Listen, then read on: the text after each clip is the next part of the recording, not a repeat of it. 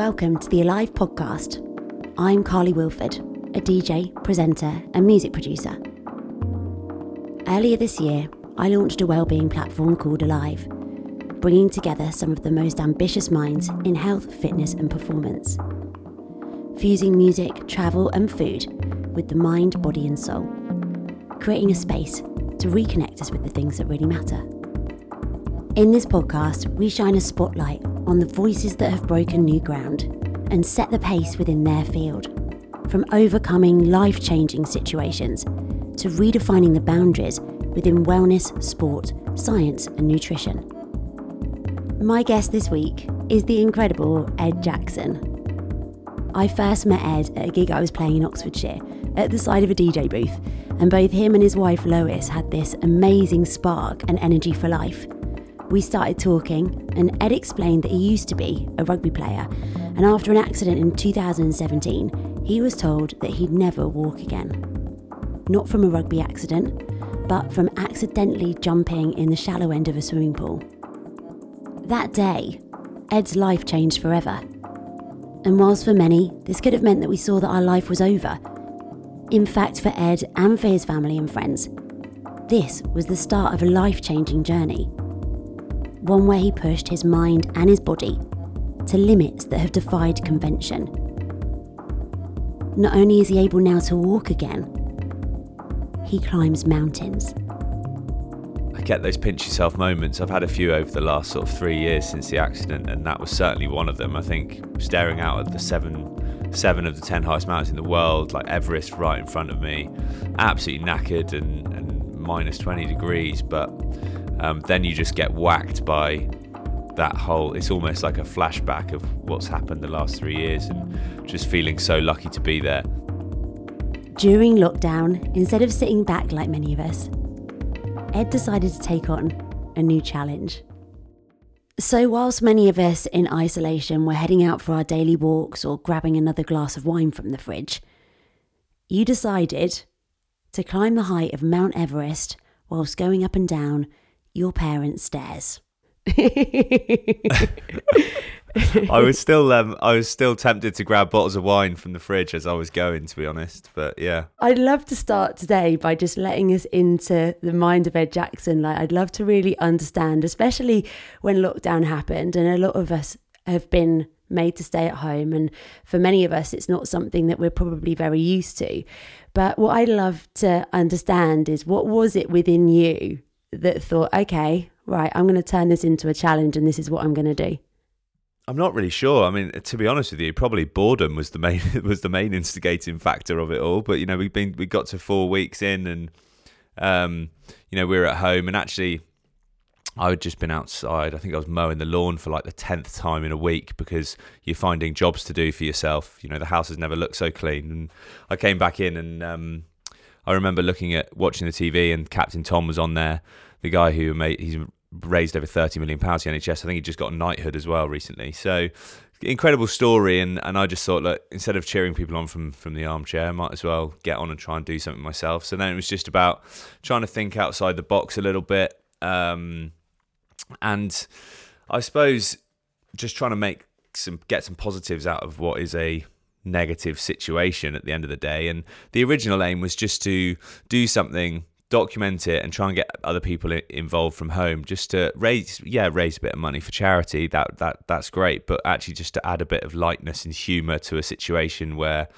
a lot of my friends, you know. Um, you know, especially in flats in London and all that, you know, having a tough time and a lot of uncertainty around people's jobs and people getting ill. So I think I found when I was in hospital that adding a bit of lightness and humour as to dark situations really really helps. So kind of made it a bit of a joke and took some funny photos and videos um, around the house. Obviously, I set up a tent in my parents' kitchen, which my dad wasn't too impressed by, having to trip over me to get to the dishwasher, etc. But um, uh, I set I set a fundraising target, quite ambitious one, I thought at the time of two grand before we started, and you know, over the course of the four days, we ended up raising over 50 grand. So it was an amazing, um, it was an amazing way to spend a week. Unfortunately, it was like the hottest day of until now of lockdown, of the hottest four days. So I wasn't only boiling in the house, but everyone else was outside enjoying the sunshine in the garden. And I was going up and down my parents' staircase for 12 hours a day. But with the end result being 50 grand raised for charity, um, it was definitely worth it.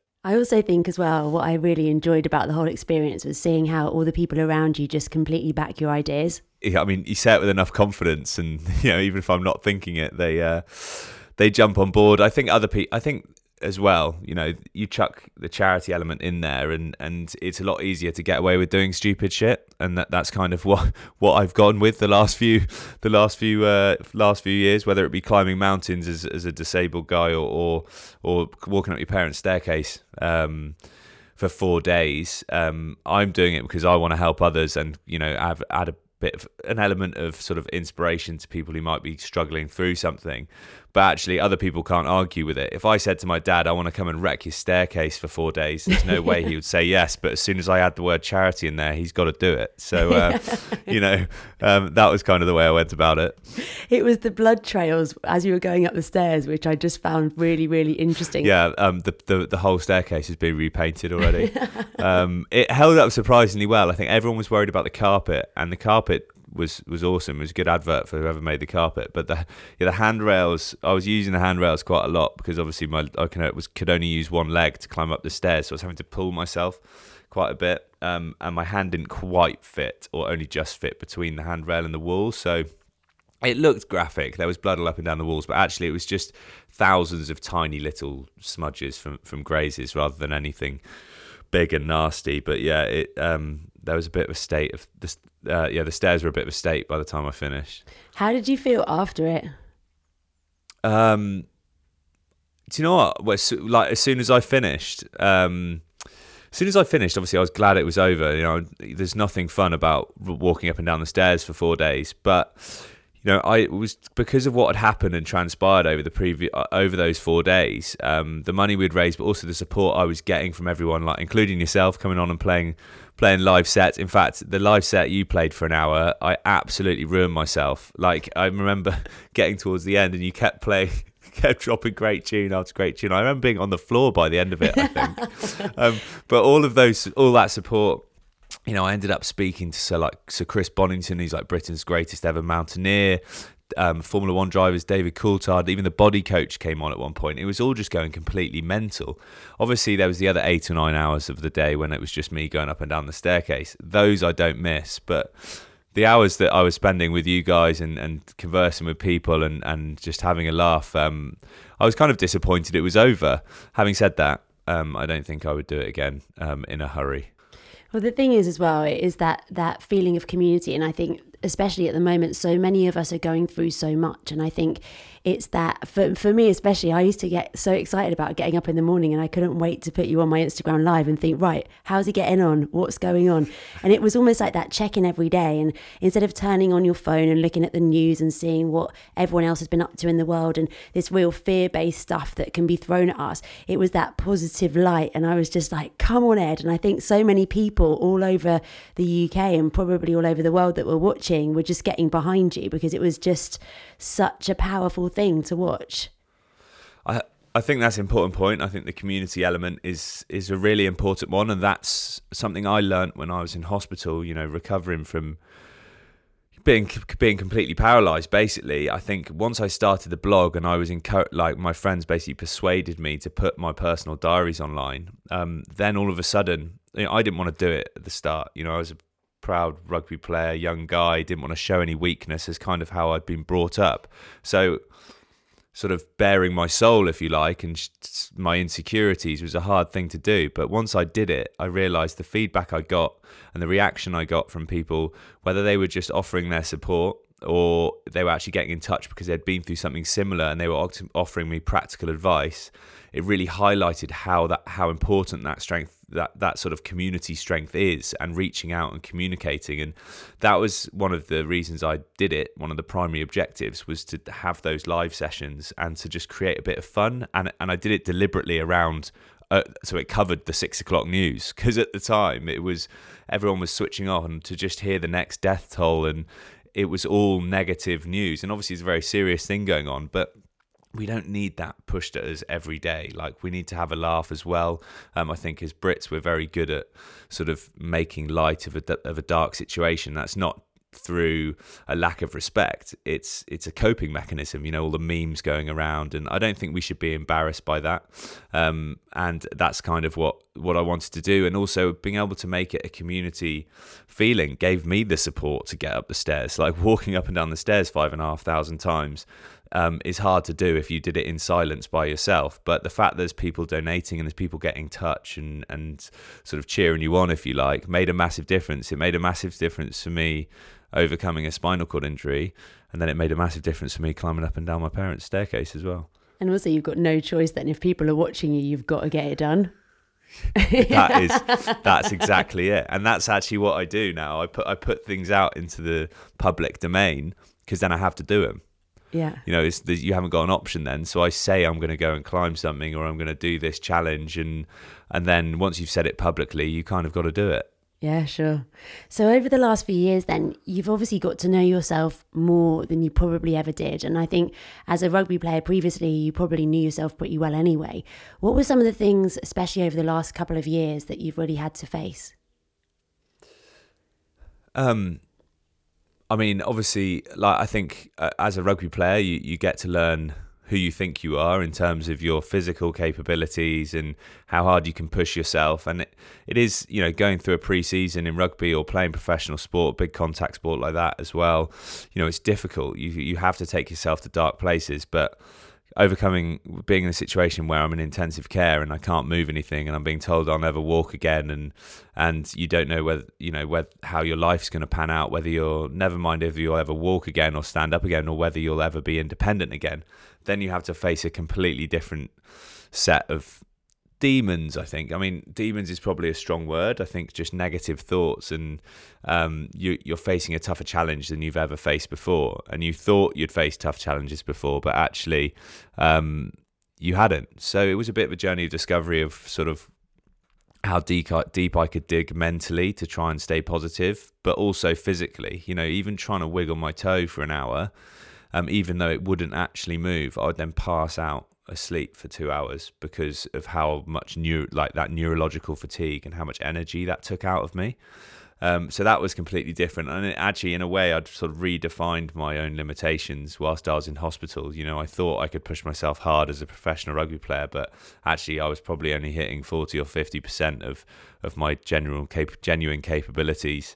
Um, and so that that was a learning process. I think in terms of facing things, most of most of the changes that have happened for me have been mental. Um, rather than obviously, I've had negative physical changes. Like on paper, I'm a lot worse off. I'm still very much disabled with Brown-Séquard syndrome. I have underlying health issues like bladder, bowel function, all these sorts of things that you don't see that aren't on the surface of um, of a spinal cord injury. But all you're really battling is is your mind. So they're physical effects, but if they don't make you unhappy or you can rationalize them and put them in perspective, then they're not necessarily negative.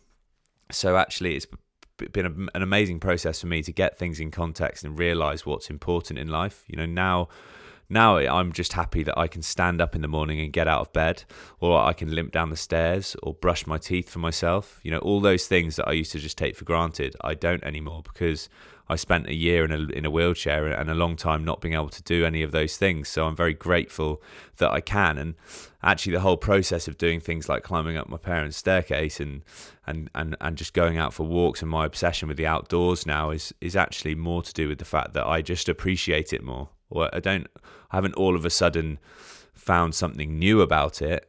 I'm just looking at it differently, and that's because of um, being able to put things in context because of my accident, I suppose. It's so interesting that you talk about nature because there was a time when I had a, a bit of a rough patch, and I remember thinking, okay, let's put some context on this. And I used to spend time outside and I'd look at a sunset and I'd step back and just for the first time in my life, and I've always loved sunsets anyway, but I really appreciated it for what it was. And you look up and you realize how tiny you are and how small your problems are in, in the whole scheme of things. and you realize that the world and nature is just so amazing. And I think, especially our generation, we've had it pretty lucky. We've kind of had a lot of things. We haven't had too many rocky roads really if you think about our grandparents living through wars and you know stuff that went before us. So i think we'd almost become a little bit complacent. So when you actually have stuff happen in your life and you go back to the real basics and instead of looking for the new smartphone you actually look outside and you appreciate animals or you appreciate flowers. And it sounds crazy but actually realizing that that's that goes way beyond any phone that you could ever pick up or any piece of technology. And really going back to those the real essence actually of of why we're here sometimes and i know it sounds crazy but i think sometimes you have to go through pretty pretty um, big stuff in your life to take a step back and like you say wake up in the morning and appreciate the small things. And i think even through what we're going through in lockdown at the moment i think probably a lot of people are waking up in the morning and having those same realizations you know? Yeah definitely. And i think that's why a big reason why I'm I think became obsessed with mountains. And this is going to sound a bit strange but it's the power of realizing how insignificant you are.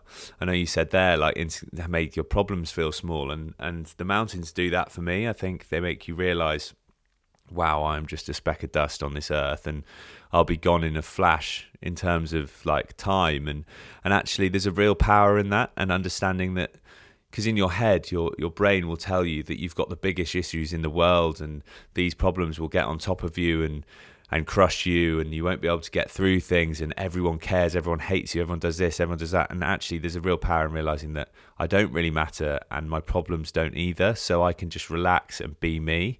And nature does that amazingly. And and in in particular I mean for me I've never felt that more than ever than being in in Nepal um, and last year in in the Himalayas.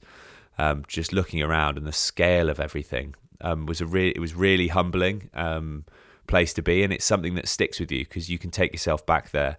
Um, so I think there's a real power in in in being outside, and obviously you look at your phone and you're bigger than it, so it makes you feel that way. Yeah, sure. Um, tell us a little bit about that trip because obviously. If you were to rewind to the time when you're in the hospital and the doctors are saying that things aren't probably looking too good, and then the next thing you're standing on top of the world, basically, that must have been pretty magical. Yeah, you, I get those pinch yourself moments. I've had a few over the last sort of three years since the accident, and that was certainly one of them. I think staring out at the seven, seven of the ten highest mountains in the world, like Everest, right in front of me, absolutely knackered and and minus twenty degrees. But um, then you just get whacked by that whole. It's almost like a flashback of what's happened the last three years, and just feeling so lucky to be there. Absolutely knackered, and can't wait to get you know a five day trek out in the mountains to get a nice meal. But um, i think it's important to do those things in life and to challenge yourself and push yourself outside of your comfort zone. Before even though i was playing professional sport i think very much operated within my comfort zone to a certain extent because it's all i'd ever known. So i was a rugby player i'd sort of started playing rugby as a kid and you go grow up through it and actually watching it now i think how did i ever do that? You know the collisions and stuff. But once you're in it that's all you know. So that is your bubble. Um, and stepping outside of that bubble would have been something like speaking in front of a lot of people, which I'd never really done before and would have terrified me. Um, singing in front of people or playing a musical instrument, those, or even going into a business meeting with a suit on, those things were outside my bubble. And the thing is, people who that was their norm, so a businessman who was networking, he would say, How the hell could you play rugby, professional rugby? Um, because that's outside his bubble. So it's having the ability to to step out of your own bubble, whatever it might be, um, and then push your boundaries out. And doing things like climbing mountains with a spinal cord injury is definitely outside of my bubble. But also doing things like the media work I do now with a bit of public speaking and, and the TV stuff, those sorts of things used to terrify me. But you realize that nothing's outside of your bit capabilities. It's it's you telling yourself they are. And once you do them, then all you're, you're all you're doing is moving them to within your capabilities and doing things like standing on top of Mera Peak, looking at the mountains. Just one of the biggest things was making me realize, hey, I can still do this. And then all of a sudden your your world's just opened up a little bit more because you've got all these other options. How do you stay on track? So, say for example, you're up the mountain. Do you ever doubt what you're doing? Or are you just completely focused on that you can do it? Do you have to like tell yourself you can do it the whole time? Or how does that work? I'm confident um, in the fact that I won't. It, if I can't make it, it won't be because I've given up. You know, it'll be a physical thing rather than a mental thing. But then at the same time, I'm not sure what my body can cope with because my body's very different now than it was before. Besides, I'm doing something that I'd never do before anyway. Um, so I, I, if I told you that I just knew, knew I was going to get up there the whole time.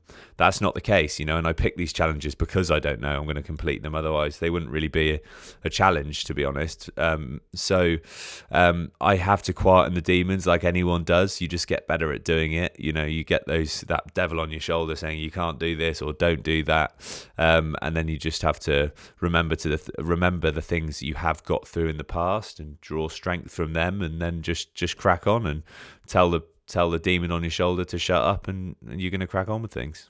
It's so true. I want to know a bit about how you manage your relationship with pain because obviously a lot of this stuff that you're doing is mentally challenging and very physically challenging. And to a normal person, a lot of these things would hurt, especially when half the time you're doing it like you were walking up the stairs with the majority of the weight on one leg. How do you manage your relationship with pain when it starts to hurt? I think I've always had a pretty, I mean, being a professional rugby player hurts quite a lot. so you you kind of build up a you know, and ever since I was a kid, you know, I was the one falling out of trees and just being accident prone. And I think my relationship with pain is already reasonably good in the sense that if something hurts, I don't think it's going to kill me because I've had things that have. I, I know you, you get hurt a lot in games and, and you realize that they're bumps and they're bruises and you realize what's manageable and what isn't rather than you know something hurts and you think you're going to die which is the case for a lot of people um, so uh, in that respect when my body's in pain I, I I can very much rationalize it most of the time, and I like to think that I'm quite aware of my body, um, so I will know if it's actually doing me damage or if it's just a if it's just a pain response. Um, having said that, I'm in pain quite a lot more um, now, so I have to be very careful as well from the way my injury works, the right hand side of my body doesn't feel pain, but the left side does. Um, and the right hand side of my body is the one that's functionally better. So I've had a few incidences where I've uh, burnt myself on the right, and I didn't know it was happening until I've smelt burning flesh, literally. Oh wow! Um, or or I take my shoe off on the right after a day's climbing, and like all my toenails come off in my sock because you don't feel you don't. Sorry for that lovely image. You don't you don't you don't feel that it happening. So you have to be quite more. You have to be more aware of of what's going on and whether you're going to be doing yourself more damage. Because the other thing is, I'm still recovering, and you recover for a long time from neurological injuries. They take a long time to recover from. Um, obviously, I'll never be normal again, but this process is ongoing. You know, if I stop, I'll regress. So I can't really afford to be injured or you know because I won't that means I won't be able to do my rehab you know if I had a serious injury I wouldn't be able to do my rehab for say a few months and that might knock have a knock on effect to my neurological recovery as well I might end up taking some backward steps so although a lot of the things I do might seem reasonably reckless um, my mum would agree with anyone who says them they're reckless. Um, there's a lot of thinking and planning that goes into it, and I like to think that it's sort of it's it's it's measured risk, um, if you like. Sure, and I think the thing is as well, whenever you've been through something in your life that has seemed pretty tough and you've come through it, I think you wake up every day and you appreciate life more. And I know that when I was younger, I had a load of stuff happen in my life. And I think from that moment, it was just like, right, I'm waking up today and I'm living it and it doesn't matter. And I think you do push the boundaries of recklessness more and you do take more risks and you do appreciate the things that really matter. And do you think that was similar for you? you did you like come out the other side of this and go, okay, tomorrow is a blessing. How am I going to live it? Yeah. Yeah, it's so it's funny coming from you who's been through stuff when you're younger and, and you you think like that because a lot of the a lot of the questions I get asked is the other way, you know, come on, you've dived into a swimming pool, you've nearly killed yourself and surely now you're wrapping yourself in cotton wool. You know, you realize how fragile life is. I'm like, come on, I survived 10 years of having 20 stone Samoan blokes run into me. And then I nearly did myself in on a barbecue on a, you know, Saturday afternoon. So actually, the message to me is it, it can happen to anyone and it can happen really easily. So life is too short. So you need to, if you can wrap yourself in cotton wool the, your whole life, you might just end up getting hit by a bus tomorrow. So you need to, you need to enjoy each day. I think the phrase live every day like it's your last is a bit reckless and i don't think you should definitely i don't think you should necessarily take the, that advice because if someone told me this was my last day i'd probably go and do some pretty stupid things right now just to explore explore some more parameters but um, wouldn't we I all? Def- i would too. yeah exactly. So i but but i think you know um,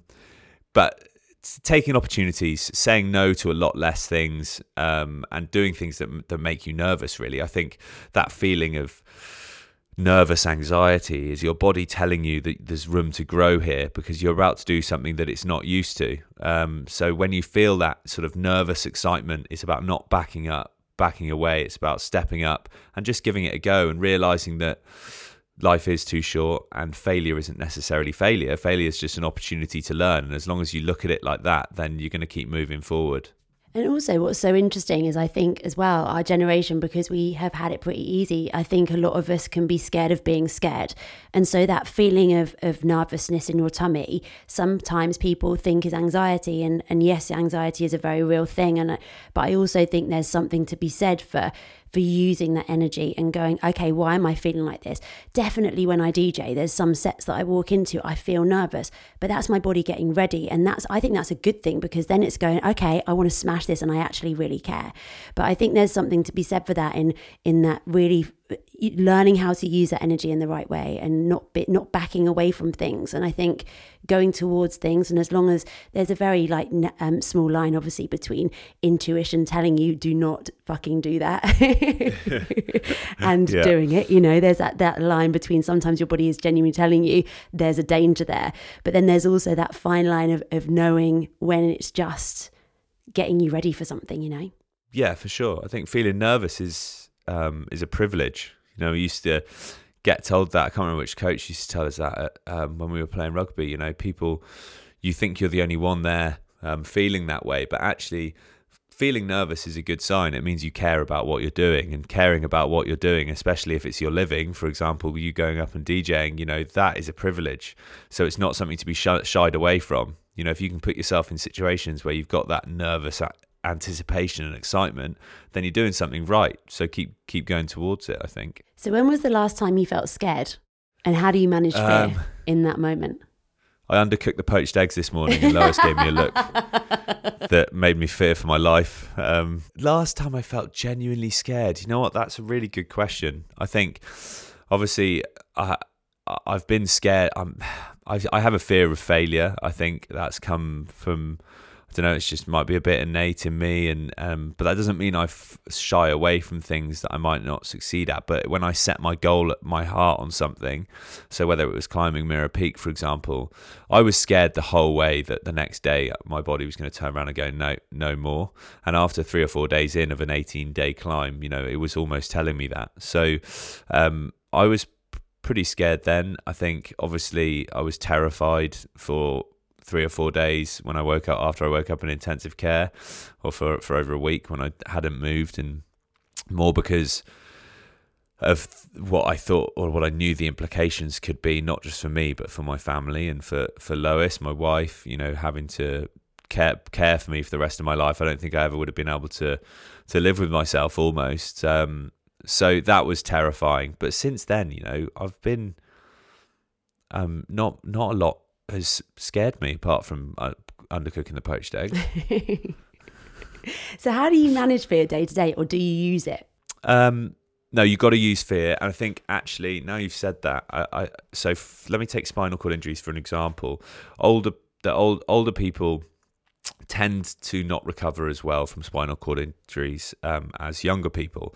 And you might think a lot of that's to do with neuroplasticity. And as you get older, you know, you don't recover as quickly. And there is a certain truth to that. But actually, the biggest element is you speak to the physios and the consultants, it's because they're not prepared to do the scary stuff.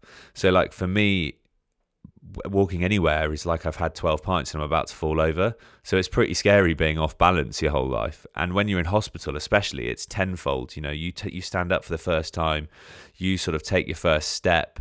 Um, you're falling over a lot. You know, you and and it, but you have to go through those processes to to recover and, and, and to really push your neurology. And you know, it, if I sat down in a chair for the rest of my life, I might be more comfortable in terms of like la- less risk of injury, but there's no way my neurology would would be improving. Um, so that's just an example of, I suppose, of of doing things that that make you scared um, and going towards it rather than away from it. However, fear's there for a reason. I think it does tell us sometimes if you're ta- if you're taking stuff a bit too far. Um, my next ga- aim is to get on a bike. Um, so I used to cycle a lot before my accident, and I know now I know already that I've had a go around the garden a couple of times, not not very successfully, but I know I'll get there at some point. But for example, I'm scared of going back out on the road, and probably rightfully so, because I'd end up falling off and getting run over. So there's certain levels of of fear that you have. It's about having the awareness to know what is what is your body telling you. Don't do that for a reason, and what is just your mind taking that security blanket that you try and remove yourself. So when it comes to that, do you think that your mind pushes your body or your body pushes your mind? Well, I think that your mind leads everything. Um, but because I, I think for me, that nervous feeling your body gets, if your mind's telling you you can do it, I think that sort of tingling and and that's a good feeling. That's good nerves. But if your mind is genuinely telling you, you know, that is not a good idea, um, don't jump don't dive into the shallow end of that swimming pool because you're going to hurt yourself then listen to your mind. But i think listening to your body a lot of the time for me i think your body will get those nervous reactions. But i think a lot of the time you've got to be able to go internally think about think about what's going on um, rationalize it and actually see if it's constructive or destructive fear that you're feeling. You know if it's if it's if it's fear that you know you're scared of embarrassing yourself in front of a group of people that's destructive or that's constructive fear uh, sorry destructive fear. So you want to be able to push through that and and and not let it have a negative impact on you. But constructive fear is when your body's telling you or your mind's telling you don't jump in front of the bus it's probably going to hurt. Then listen to it yeah, sure. What would you say over the last few years then? Obviously, you've achieved so much, not only within yourself, but with raising money for charity. I mean, the event that you all put on with Beat was just absolutely incredible. And for anybody listening who doesn't know about Ed's event, you basically took over this stately home in the middle of nowhere. There were banqueting tables everywhere, DJs, lights, um, performers, some of your pals DJing. Wasn't it just the best night, Ed? Yeah, yeah. Thanks to you as well. Obviously. Oh my goodness, that was um, so fun. But yeah, basically mixing Michelin Michelin, star, Michelin star food with techno. So you know what can go wrong? and fundraising at the same time. You know, you why you know fundraising doesn't have to be boring. That's kind of our motto. So uh, no, it was a great event, and as soon as lockdown ends, we'll be planning some more. So uh, hopefully, see you there. Yeah, definitely. What would you say has been some of your biggest blessings and over the last few years? Because obviously you've done all sorts of amazing things. Yeah, I mean, I'm my my life is just sort of going going off in uh, in so many different directions, I suppose. Um, and actually, part of the process I've had to go through over the last sort of year or so is trying to streamline it a little bit because you come out at the end of end other end of sort of well, I did, you know, being resuscitated three three times, and and you know, nearly your life being over. So you start saying yes to absolutely everything, um, and that's great for a while until you realise that actually you're kind of going a, a mile wide and an inch deep, and you need to try and focus on a few things. So for me, the charity that we've started, Millimeters to Mountains Foundation, you know, we've now got official charity status. So going back to what we were talking about the outdoors and the mountains, you know, my goal is to take groups of people going through challenging times in their life, whether it be mental health issues or physical disabilities, and, and trying to give them that first bit of inspiration, make them realize that they can do something they didn't think they were capable of, and hopefully set them off on a on a new path, on a on a better path, because of the way that helped me. You know, being able to from climbing Snowdon the first time since my accident, you know, that helped me so so much, not just physically but mentally, that I want to offer that to other people. So the charity is the thing I'm I'm most emotionally invested in. Um, hopefully, it can be something we can grow to a point which will let, well outlive me and help lots of people. Um, but also the media stuff I'm doing, sort of reporting for Channel Four. I was supposed to be presenting on the Paralympics this summer. Um, obviously now that's next summer, but that's a, that's a great new challenge for me. You know, there's a lot of hugely talented, you know, people that I've been very lucky to work with in broadcasting so far with Channel 4 and, and just trying to learn off them and just um, hone that as a new skill. I think that whole growth mentality is quite important to me now. And I thought it was only to do with rugby before. You know, in my mind, it was just get better at this. But you realise there's lots of room for improvement in all sorts of walks of life. So I'm just trying to do that. Um, and where where it will end up, I don't know. Whether I'll be standing on top of mountains or um, on TV or back at home reading books. Who knows? But um, you know, I think when uncertainty arrives, and this is kind of where I suppose um, this is what I said to myself when when lockdown happened. You know, it's everyone's saying it's a negative situation, but it's only negative if you can't look back and say no good came from it. So, from my accident. Um, when it when it the first thing was the blog and people getting in contact with me and saying that this is really helping. And it was helping me just as much it was helping them. But then i started feeling like there was good coming from this negative situation. So i said if enough good can come from it then it's no longer a negative situation. And i think we've passed that point now I passed that point quite a long time ago. And for me the quickest way to get to that point is by helping others. So the fact that i dived into the wrong end of the pool on the 8th of april has now benefited a lot of other people as well as myself emotionally. You know, on paper I'm I'm way worse off, but through the charity that's something that would never have existed if I hadn't broken my neck. So if I can take that to a point you know where it helps you know countless numbers of people then that day was a good day and not a bad day. And that's all i'm trying to do with my life at the moment. Well done mate. It's awesome. Okay so before we wrap up i just want to ask you a few like travel food and music related questions so, okay. what's one place that you visited that's changed the way that you look at the world forever and why? Oh, that's a good question. I've been very lucky to travel quite a bit. I know my parents, my parents loved it when we were kids, but so there's a number of places that pop up. I could say Ibiza for a number of reasons, but um, Italy, I love Italy, um, Tuscany in particular. I got married there. Um, I've been there five or six times. Just love renting a little car, not booking anywhere to stay, and just driving off into the hills, staying with with local people um, who sometimes don't even speak English. Just eat the food, the how welcoming everyone is. Um, that's an amazing place for me, and somewhere that I'm you know constantly trying to get back to every year. But I'd have to say that um, it's Nepal. Um, it's the it's it completely changed.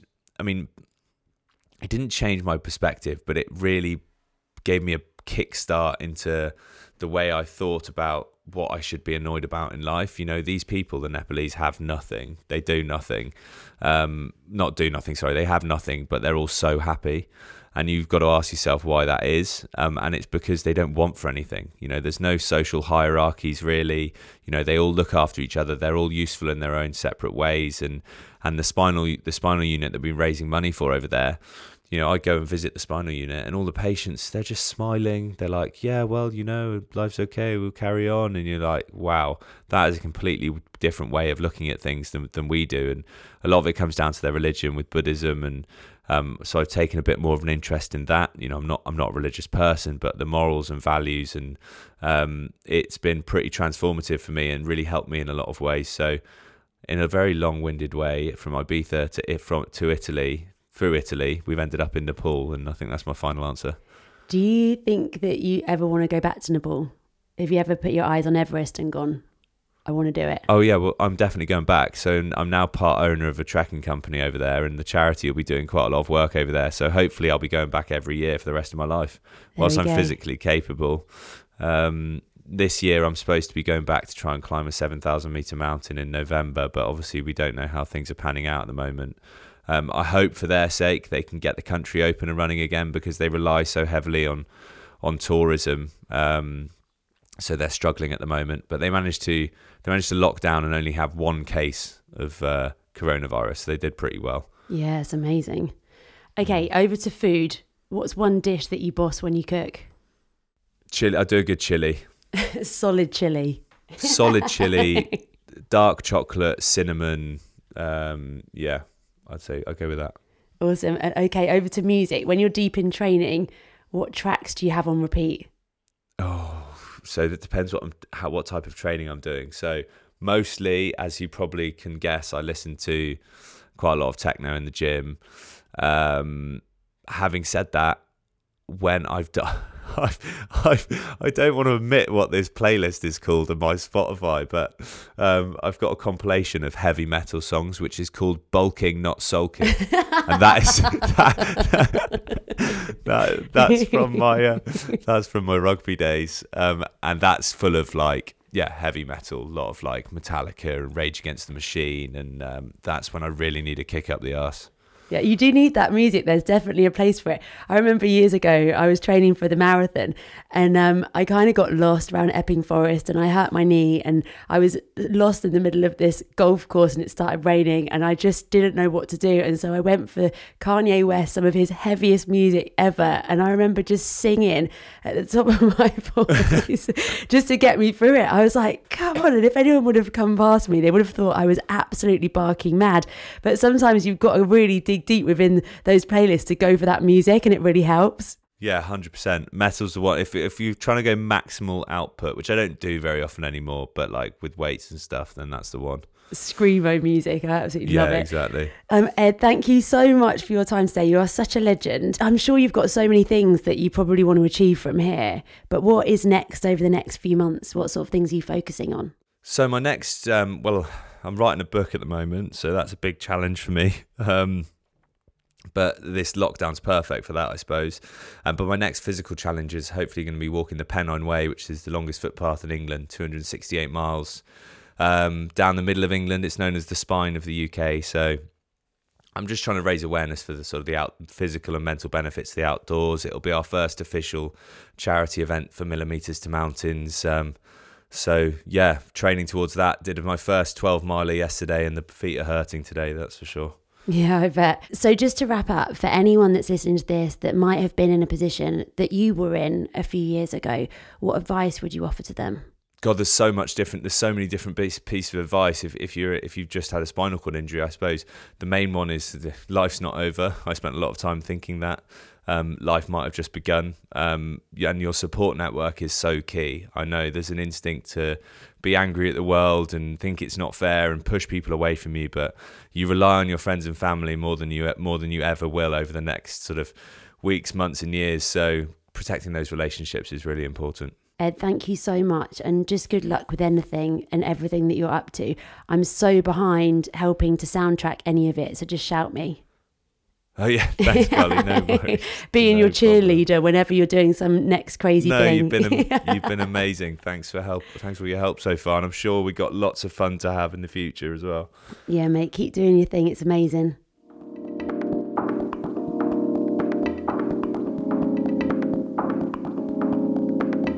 Ed really is such an inspiring human being. His story makes you get up on the days when you feel like the whole world's against you and know that you can turn it around.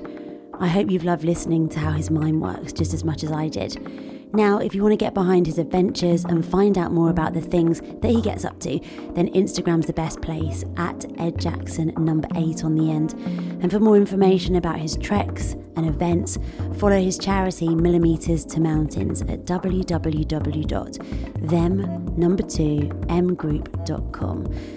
As Ed also mentioned, he's currently writing a book, so I'm sure very soon that will be coming your way too. If you'd like to find out more about Alive, the best place is to head over to the website aliveandstill.com. You can find out more about all the things that I'm up to on Instagram at Carly Wilford. It really would be amazing to hear from you and get in touch and let me know what you thought of this episode. There's going to be so much more coming your way with a brand new podcast episode and meditation series as well. So if you want to stay updated, make sure you subscribe. Thank you so much to Ed and to all of you. I'll see you very, very soon.